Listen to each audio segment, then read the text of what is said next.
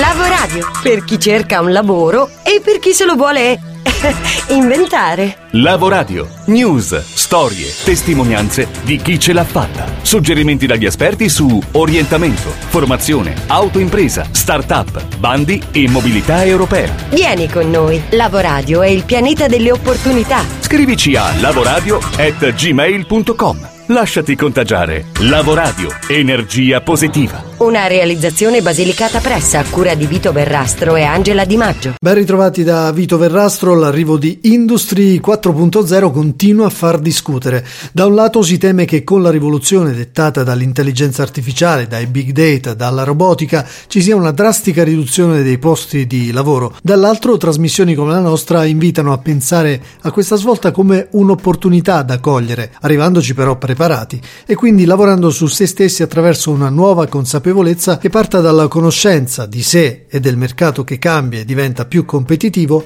e si ampli passando dalla proattività e dall'imprenditività che comprendono una vasta area in cui allenare le proprie soft skills, componenti che stanno diventando sempre più importanti.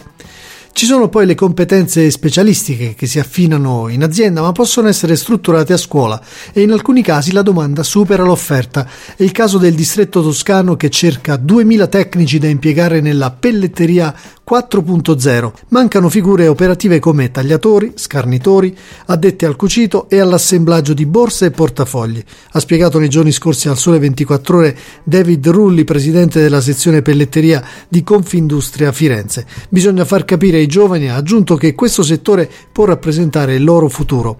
In una fase in cui l'occupazione giovanile scarseggia dunque, l'industria della pelletteria prenota posti di lavoro perché nei prossimi due anni nell'area fiorentina serviranno tra i 1500 e i 2000 addetti. I giovani che escono dalle scuole non sono sufficienti attualmente a far fronte alle richieste in atto.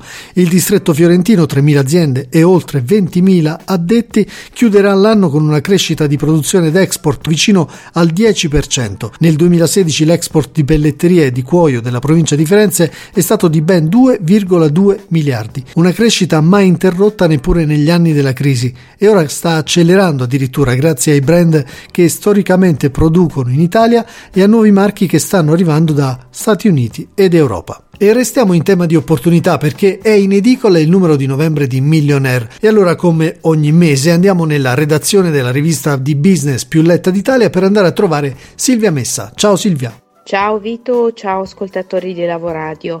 Il numero di novembre in edicola è molto invitante fin dalla copertina, forse soprattutto per noi maschietti. Abbiamo qui due belle modelle di Victoria's Secrets, un eh, reportage proprio di prima mano dal salone del franchising, dove sono emerse delle tendenze interessanti. Una fra tutte la necessità di interazione fra il mondo del web e dell'e-commerce e il commercio tradizionale. E l'alimentare ha sempre un grandissimo appeal, no? Abbiamo voluto fare un esordio appetitoso parlando di food. In sostanza siamo passati da nuovi format eh, di pizzerie che mettono anche l'aspetto sociale al centro diciamo de, de, della scelta proprio del, del format a, ad altri in cui predomina la curiosità tipo i cocktail in busta piuttosto che cioccolatini a forma di Vesuvio o pasticcini strani e innovativi insomma vi verrà l'acquolina in bocca perché sono tutte cose interessanti. Da ultimo anche una, mm,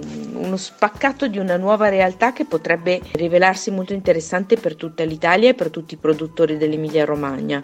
A Prefico a Bologna questo specie di Disney World del cibo eh, ideato fra gli altri da Oscar Farinetti, l'inventore di Italy. Inaugurerà nei prossimi giorni e noi ve l'abbiamo presentato in anteprima. Non solo food però, sfogliando le pagine di di, Millionaire c'è tanto, tanto altro. C'è un articolo interessante dove vengono citati dei film che chi vuole fare impresa può guardare per motivarsi, tirare fuori nuove idee, ispirazioni per la propria attività e abbiamo un reportage molto interessante, a tratti un po' anche inquietanti su queste eh, novità dell'intelligenza artificiale, della robotica applicate alla vita di tutti i giorni e alle prospettive del futuro. Business invece molto praticabili e interessanti da imitare, per esempio, sono quelli dei bus di Flixbooks, vedrete la storia di tre ragazze che si sono inventati un sistema alternativo di trasporti. Ci sono ancora tante cose da dire, per esempio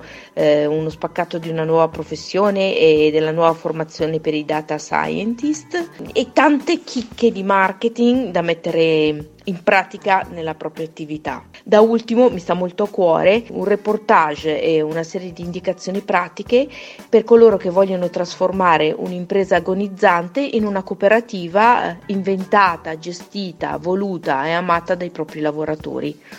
Beh, spero che queste cose le troviate interessanti. Fateci sapere comunque. Ciao a tutti da Silvia Messa, Millionaire. Come sempre tantissimi stimoli arrivano da Millionaire e allora appuntamento a dicembre per l'ultimo numero dell'anno in edicola.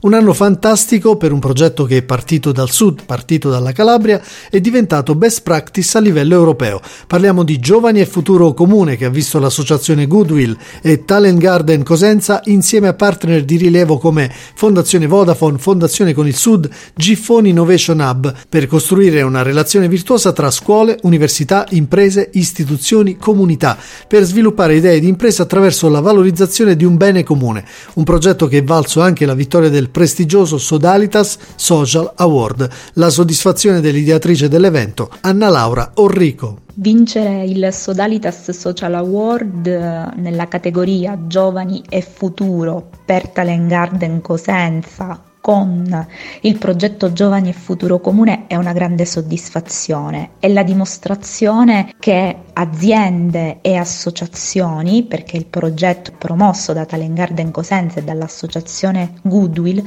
possono lavorare insieme per costruire delle opportunità concrete su un territorio e soprattutto è la dimostrazione che le aziende hanno, oltre che un ruolo economico all'interno di un territorio, devono avere sempre di più un ruolo di leadership sociale e culturale per valorizzare le potenzialità che stanno in un eh, territorio. È un invito anche a modificare la visione delle politiche tradizionali. Il premio dimostra come si possano costruire delle politiche concrete in favore dei giovani rispetto alla loro inclusione nel mondo del lavoro quando si decide di parlare con i giovani piuttosto che costruire delle politiche dall'alto facendo finta di non prendere in considerazione chi il mercato del lavoro lo vive con tutti i suoi cambiamenti sulla propria pelle. Un netto cambio di paradigma dunque, ma che cosa dimostrano le istituzioni che hanno aderito al progetto Giovani e Futuro Comune? Gli enti pubblici dimostrano di voler scommettere sui giovani quando riescono ad intuire che investendo su di loro avranno un ritorno positivo per il territorio. Nel caso di Giovani e Futuro Comune, il fatto che i ragazzi eh, debbano creare le loro idee di impresa per valorizzare i beni comuni certamente incentiva eh, l'istituzione a credere nel progetto e quindi nei giovani proprio perché l'azione poi diventa concreta, si riflette concretamente sul territorio attraverso delle idee che vanno ad agire sul patrimonio culturale, ambientale che esprime eh, un determinato contesto. Quindi bisogna costruire insieme. La realtà è che gli enti pubblici investono sui giovani quando trovano insieme ai giovani altri interlocutori come le aziende e le associazioni, quindi tutti insieme e non singolarmente per costruire dei progetti che facciano sistema. È un sistema ampio e partecipato in formazione anche a Matera, città chiamata a recitare il ruolo di capitale europea della cultura nel 2019. E proprio da Matera arriva un bando per makers e linkers. Ci spiega tutto Giuseppe Romaniello, manager amministrativo e finanziario della Fondazione Matera Basilicata 2019. Uno dei progetti cardine del dossier di Matera 2019 è il programma di Build Up, un'attività di potenziamento delle competenze e del capitale relazionale internazionale nazionale. Attraverso il programma di Build Up la Fondazione intende sostenere un potenziamento della scena creativa lucana attraverso un'attività di progettazione, di coproduzione, di gestione e di distribuzione a livello europeo delle iniziative che appartengono al programma culturale Matera 2019.